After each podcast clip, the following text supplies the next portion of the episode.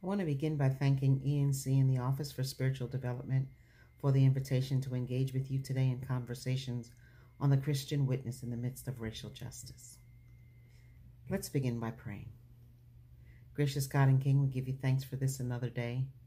We pray, O God, that today the words of my mouth and the meditation of my heart may be acceptable in thy sight, for you are my strength and my Redeemer. I pray that during this conversation that your people might be edified and you might be glorified. In Jesus' name we pray. Amen. This past year has been quite a year during this global pandemic, and surely it has been a time where we have seen a witness of the church that I think in many regards has not always been pleasing to the Lord. It's a time for us, I think, to take an assessment of what is the Christian witness, or is there a Christian witness that should be apparent during the time of racial injustice? Spoiler alert, I think the answer to that question is an emphatic yes. There is a witness for the church. There is a witness for the people of God. There is a witness for every Christian that brings glory to God in the midst of what is racial injustice. One of my favorite passages of scripture I'd like us to look to today for guidance is Micah 6, verses 8, and it says, "He has shown you, O mortal, what is good. And what does the Lord require of you? To act justly, and to love mercy, and to walk humbly with your God." Micah is a prophet that has contemporaries like the prophet Isaiah and also the prophet Amos, who all three of them at the time in which they were living were speaking prophetic words to Israel because of God's displeasure and disappointment in Israel. As the people of God, their behaviors and their lifestyles and their actions were not honoring of God. And I think their words that were given then are relevant to us now. If we take a look at what Micah was speaking to during that time, God was displeased with Israel for a number of reasons. First and foremost, God was not pleased because Israel had walked away from their covenant relationship. God had made a covenant with Israel, and there were things that Israel was supposed to do in terms of how they lived amongst each other and others in the world.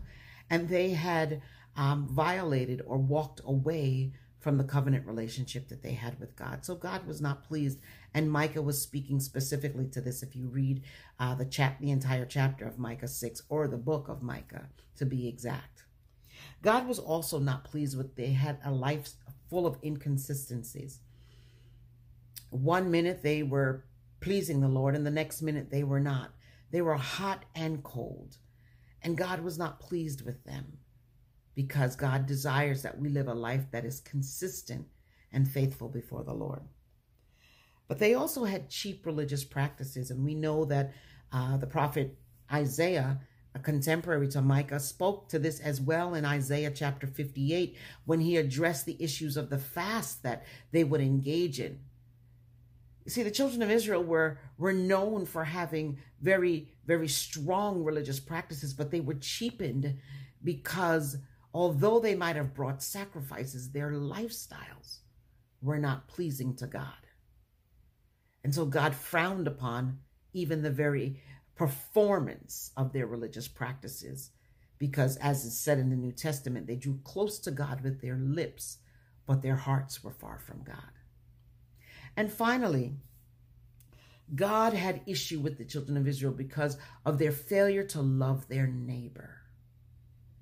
You know, we're told in the New Testament in the story of the Good Samaritan, when the lawyers trying to justify themselves speaking to Jesus, Jesus gives the parable about the Good Samaritan, about the Samaritan. And at the end, when Jesus asks, well, who was the neighbor? And the lawyer had to say, the one who showed mercy. God calls us as Christians to live a life of mercy and to be merciful, to love our neighbor. And so these are the complaints that the prophet Micah was speaking to the children of Israel because of God's displeasure with them.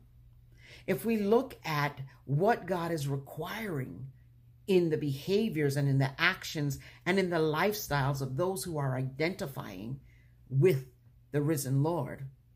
It is act justly, do justice, love mercy, and to walk humbly with God. Let's look at those three really quickly. What does it mean to act justly, to do justly? Well, I think that boils down to three things. It boils down to right action, right words, and right attitudes. Right action, right words, and right attitudes.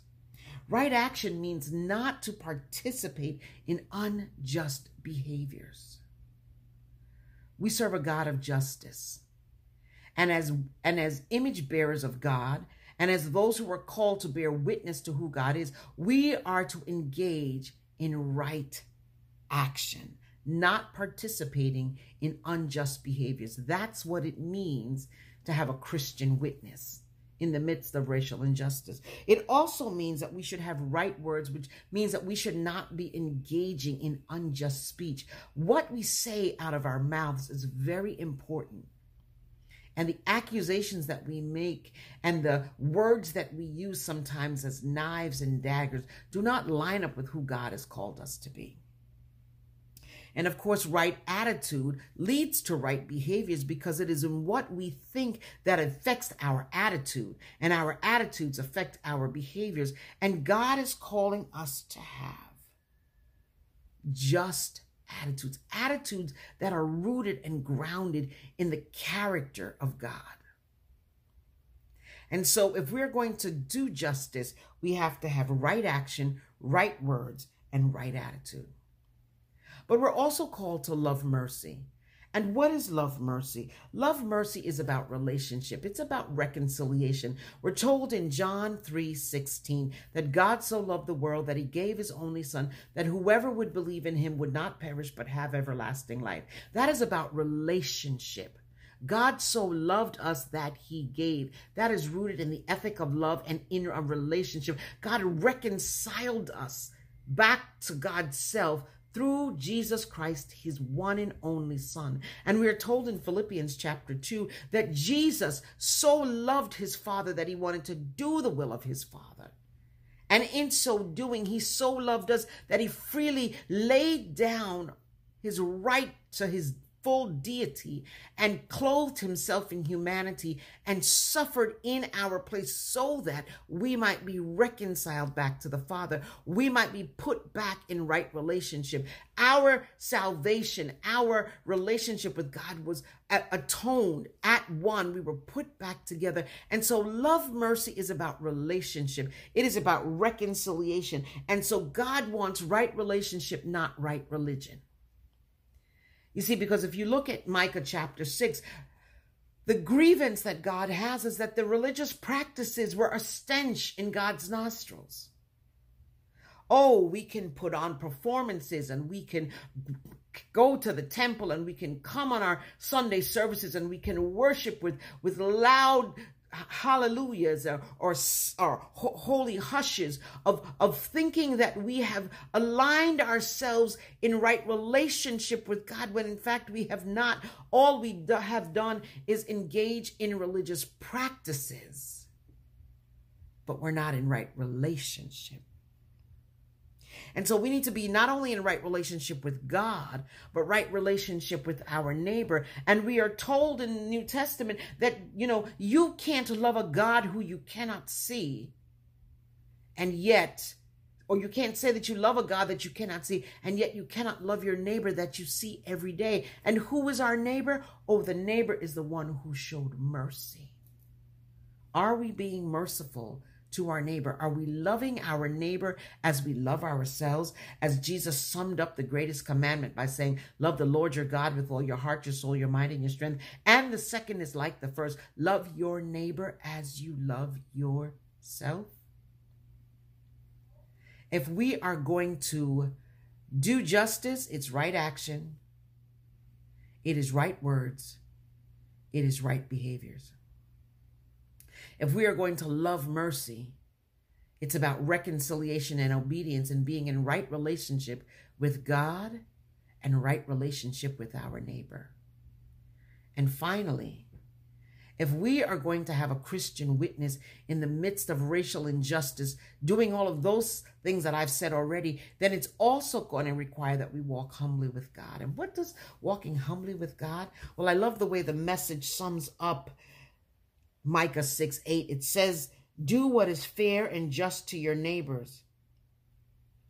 Be compassionate and loyal in love, and do not take yourself too seriously. Do not take yourself too seriously. That's the walk humbly part. Do not take yourself so seriously, but take God seriously. It's not about you. It's not about me. It's all about God. How we live in this world should point to Christ, not to ourselves. All too often, our Christian witness sometimes, and I think what was true then of Israel might actually be true of us now in our current context, is that sometimes we are quick to wave the Christian banner to draw attention to ourselves, but unfortunately, the attention that we draw to ourselves does not point to the cross. Sometimes we can be so loud, we're wrong, and we're strong in our being wrong that our Christian witness is actually not quite Christian at all. It's quite carnal. God is calling us to be humble and to make the issue Christ. A relationship that is rooted in love demonstrates love of neighbor. It is lived out, acted out in right words, right actions, right behaviors, right attitudes, where we are in right relationship with the Father, in right relationship with our neighbor, and we don't take ourselves so seriously. We take God seriously. Another favorite verse of mine is John chapter 17, verse 23, and it is the priestly prayer. And Jesus prays that not that we would be taken out of the world, but that we would remain. And that it would be evident to all by our Christian witness who God is, so that the world would know. The Christian witness we are called to have in times of racial injustice is so that the world would know that there is a God who is definitely interested in justice, racial justice,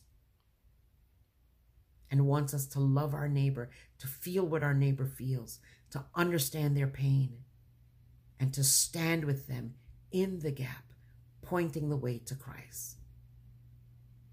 My prayer today is that God would be pleased with our witness. Words to consider and for us to think about. Thank you for your time. Thank you for listening. God bless you.